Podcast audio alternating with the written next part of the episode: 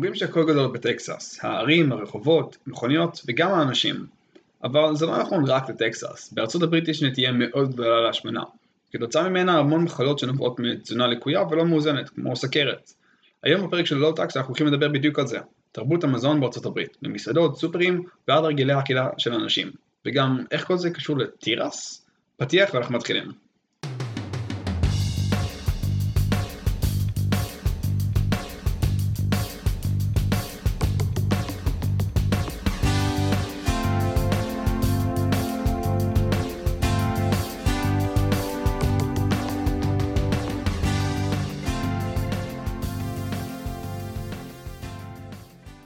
רובנו מכירים את הברית דרך מסך הטלוויזיה, מסדרות אמריקאיות עם כוכבים הוליוודיים, וכולם נראים בכושר מעולה, מציגים איזה מצג שווא שהאמריקאי הממוצע נראה פשוט מצוין. אבל בפועל, אחרי שמבקרים הברית, אנחנו מבינים שזה לא נראה ככה במציאות, ואפילו די רחוק מכך. האוכלוסייה הברית ממשיכה לשבור שיאים, כי המקום בו השמונה היא הכי חריפה במערב. למעלה מ-36% מהאוכלוסייה המבוגרת שסובלים מהשמנת יתר, וכ-19% מהילדים ובני הנוער בגילאים 2 עד 18.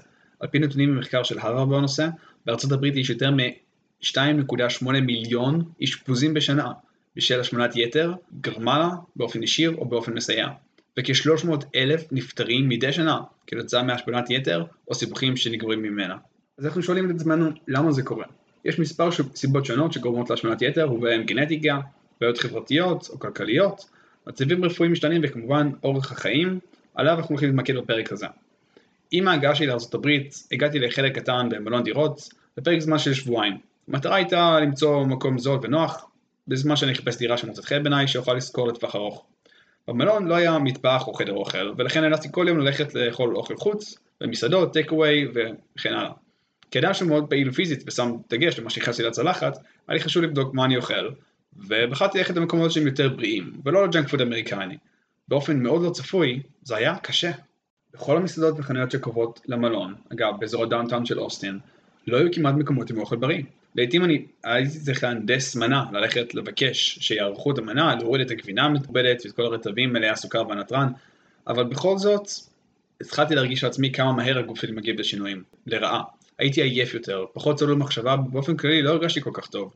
זה הזכיר לי את הסרט Super Size Me, סרט תיעודי די מזעזע, בו בחור בשם מורגן ספוקלוט מחליט לעשות ניסוי על עצמו ולבדוק מה קורה כאשר הוא אוכל רק ארוחות של מקדונלדס במשך חודש אחד בלבד, לארוחת בוקר, צהריים וערב. התוצאות היו די מפחידות, הוא עלה משמעותית במשקל, לחץ הדם שלו עלה, התחיל לאבד שיער, להזיע, והתקשה יותר לנשום, וכל זה בפחות מחודש אחד.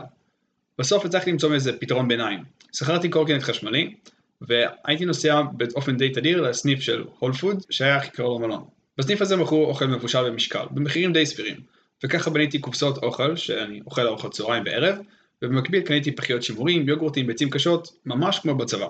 בעבודה שבה עבדתי במשרדים לא יוצא לנו אוכל, ובאופן כללי התרבות בהייטק בארצות הברית היא שלא מביאים לכם ארוחות צהריים, אלא אם כן עובדים בחברות הגדולות כמו גוגל ופייסבוק, שם יש קייטרינג. המצב קצת השתנה לאחרונה עם אפליקציות כמו Fooda, ואני ארחיב על זה יותר בפרק עתידי. ובחזרה לנושא של האוכל. אם אתם הולכים ברחובות בארצות הברית אתם יכולים בקלות לראות את ההשפעה של הג'אנק פוד. אבל כוחות העל האמיתיים של הג'אנק פוד הוא המחיר והזמינות שלו. ארוחה היום במקדונלד תעלה לכם 5 דולר בלבד, בערך 17 שקל, ותפריטי ה-1, 2 ו-3 דולרים הם פופולריים למדי. ומה לעשות שבסופו של דבר האמריקאי הממוצע מעדיף ללכת למקומות כאלה מאשר לקנות את האוכל, להשקיע, להכין, וזה לא עוזר שיש מקומות שעובדים בצורה של drive מסעדות ובתי עסק, בעיקר ג'אנק פוד, בנוסף למסעדה עצמה, יש שביל למכוניות עם שתי תחנות, האחת עם מיקרופון ושלט עם תפריט של המסעדה. בחלק הזה אתם מבצעים את ההזמנה וממשיכים במסלול להגעה לחלון, שהוא התחנה השנייה, בו אתם משלמים ומקבלים את האוכל שלכם מהיר, זמין, זול ופשוט. שירות ללא תחרות.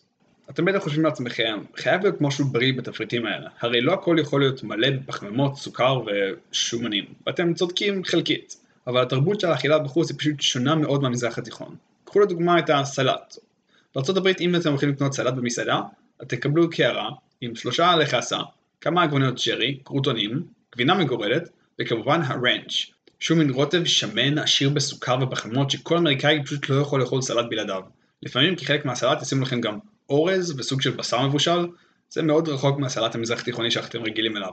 ההמלצה שלי, אם אתם רוצים לאכול סלט בחוץ, תבדקו מה הוא כולל לפני שאתם מזמינים אותו. בנוסף, רוב המנות שאתם הולכים להזמין במסעדות לא יהיו מאוזנים קלורית, וכמעט תמיד יהיה בהם חסר חלבונים וירקות. סביר להניח שזה מדובר בגלל העלות הגבוהה שלהם, כשרשתות השיווק מנסות לחסוך כסף על הבריאות שלנו. בשונה במדינת ישראל, בה יש לנו פטור ממע"מ על ירקות ופירות, בארצות הברית אנחנו מביאים את רוב הסחורה של פירות וירקות ביבוא פנים או יבוא חוץ, כלומר בין מדינות בארצות הברית. הירקות והפירות כאן הם משמעותית יותר יקרים מהארץ, בערך פי שלוש. כלל האצבע הוא שהעלות בשקלים לירקות ופירות בארץ תהיה אותה עלות בדולרים בארצות הברית, לאותו רכיב בדיוק. עם השוני במחיר מגיע גם צורת קנייה חדשה. יש פריטים מסוימים שאתם לא קונים במשקל אלא לפי יחידה. כך למשל במקום 10 שקל לקילו של גמבה, אתם תשלמו דולר לכל יחידה. יש איזו תלונה שחוזרת על עצמה המון בקרב הישראלים שפגשתי בחו"ל, והכל סובב סביב העגבניה. אני לא אייל שני, ולא מתיימר להיות אחד, אבל יש פשוט טעם שונה לעגבניות בארצות הברית. אולי זה האינדוס הגנטי שהן עוברות, הצורה שבה מגדלים אותם, או אורך חיי המדף שלהם, אבל בסופו של יום משהו פשוט חסר. כל ישראלי בארצות הברית יכול מאוד להזדהות. אז אמרנו שמסעדות טייק אווי הן מאוד נגישות בארצות הברית, גם פיזית וגם לארנק, אבל מה קורה כשאנחנו הולכים לסופר? גם שם יש אתגר לא פשוט. רוב המזון בארצות הברית הוא מעובד, כלומר עבר תהליך עיבוד כלשהו לעומת המוצר המקורי. בסופה של חומרי טעם וריח, מעצבים, כדי לשפר את הטעם, מרקם וחיי זמן מדף. חלק מהרכיבים האלו, למשל צבעי מאכל מסוימים, פשוט אסורים לשימוש במדינות אחרות כמו ניו זילנד. המכירה שלהם היא פשוט לא חוקית שם. לכן אנחנו צריכים להבין ולשים דגש הרבה יותר בארצות הברית על מה כתוב לגבי האריזה. בהקשר הזה אני רוצה להמליץ לכם בחום להקשיב לבובי פאריש, שהוא מין גורו בריאות, אמנם די רדיקלי, אבל בסרטונים שלו אתם תוכלו לראות איך הוא קורא תוויות בסופרים בארצות הברית, ללמוד מה השמות האלו באמת אומרים ומה כדאי לכם להכניס לגוף. כחלק מהמותג שלו, בובי פיתח אפליקציה בשם בובי אפרוב. באמצעותה תוכלו לסרוק את הברקוד של כל מוצר, והאפליקציה תגיד לכם איזה רכיבים הם מסוכנים או לא מומלצים לשימוש. האפליקציה אגב היא חינמית לחלוטין, שמתי קישורים לה ולערוץ היוטיוב של בובי בתיאור של הפרק. אישית יצא להשתמש באפליקציה די הרבה, בעיקר בחודשים הראשונים אחרי המעבר לארה"ב, ועדיין מדי פעם כשאני נתקל במוצר חדש או מותג שלא נתקלתי בו קודם. כדי להדגים כמה זה מורכב, בוא ניקח לדוגמה את המרגרינה. לכל הדעות מדובר במוצר מלאכותי ומזיק לבריאות. מרגרינה מיוצרת על ידי לקיחה של שמנים צמחיים, ההרתחה שלהם היא בריכוז חמצן גבוה, עד שהחמצן מתרכב פנימה וגורם לשמן להיות מוצק בטמפרטורת החדר. בגלל התהליך הכימי הזה, המולקולה של המרגרינה הן מאוד מורכבות ולגוף שלנו קשה לפרק אותן. הן בדרך כלל גורמות לנימים שלנו להיסתם, דבר שמוביל לשלל בעיות בריאותיות. מסיבות אלו, בארץ, תודות למודעות המאוד גבוהה בצד המשפחה שלי, נמנענו מצריכה של מרגרינה, וכשהגעתי לארה"ב רציתי להמשיך עם אותו הקו. אבל גיליתי שיש המון שמות שונים למרגרינה. מעבר למרג'רין, יש שמות נוספים כמו cream, hydrogenated oils וכן הלאה. אבל זה לא רק שם, מסתבר שמרגרינה נמצאת במקומות שבהם בכלל לא חשבתי לחפש. כך למשל גיליתי שמרגרינה נמצאת בקרימר לקפה, דגני בוקר, רטבים, מאפים, ואפילו בחמאת בוטנים עם המותגים הכי חזקים כמו Skippy. וכן, גם בארץ, במותג של Skippy אתם תוכלו למצוא שומן צמחי מוקשה, שזה שם ידידותי למרגרינה. המושג האחרון שאני רוצה לספר לכם עליו הוא מושג של חומרי טעם וריח, שאפילו האמריקאים לא מודעים אליו. יש לנו שתי סוגי של חומרי טעם וריח, artificial flavor ו-natural flavor. למרות השם, שני הסוגים האלה הם לא מומלצים לשימוש. בשתי המקרים מדובר בחומרים מהונדסים כימית כדי לשפר טעם ולגרום למוח שלנו להיות מכור אליו, לרצות עוד.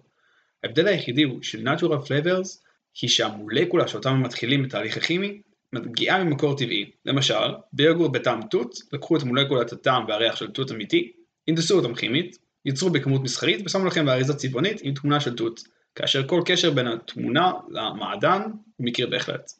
עם זאת, קשה להימנע מזה לחלוטין. כאשר אתם תגיעו לארה"ב ותיכנסו לסופר, אתם תקלו בשפע מטורף. המון תגיות, מותגים, מאכלים, שלא נתקלתם בהם בארץ. בהתחלה זו חוויה מאוד מתישה. כל דבר שרציתי לקנות היה מוטל בספק והלכתי לבדוק כל תגית. בהמשך התרגלתי למותגים מסוימים, לחברות ומותגים ספציפיים שכבר נבדקו, מה שהפך את התהליך הזה להרבה יותר נוח ובהמשך גם למהנה. אל דאגה, לא שכחתי את נושא התירס. דבר שהוא מאוד שכיח בתוויות של מוצרים בארצות הברית הוא תירס, אבל כאן יש לנו סיפור מאוד מעניין. לפני כמה עשורים, הברית החליטה שהיא לא רוצה להיות יותר תלויה במדינות זרות בשביל ליצור מוצרי המזון הכי בסיסיים שלה. מנגד המזרח הרחוק יש כוח עבודה מאוד זול, ויותר משתלם כלכלית לקנות מהם את הסחורה. ולכן הברית, החלטה גיאופוליטית, החליטה לסבסד את ייצור הקטניות הישר לחקלאי, כדי לעודד אותם להמשיך ולהחזיק בתעשייה הזאת. דבר דומה קורה גם בארץ. בין מוצרי הגלם הברית מסבסדת תוכלו למצוא אורז, כותנה, חיטה, וכאמור תירס. אבל בשונה משאר הקטניות, השיעור סבסוד של התירס הוא הגדול ביותר. למעשה, מגיע ל-2 דולר לכל 60 פאונד או 27 קילו. מדובר בכסף שהולך ישירות לחקלאי, מה שמעודד חקלאים להנדס אותו גנטית, לשפר משמעותית את התפוקה שלו, ולמכור את התוצרת אפילו במחירי הפסד. עם הזמן, החברות הגדולות התחילו להפעיל את המנגנונים הקפיטליסטיים, ולנסות לשפר את התפוקה שלהם.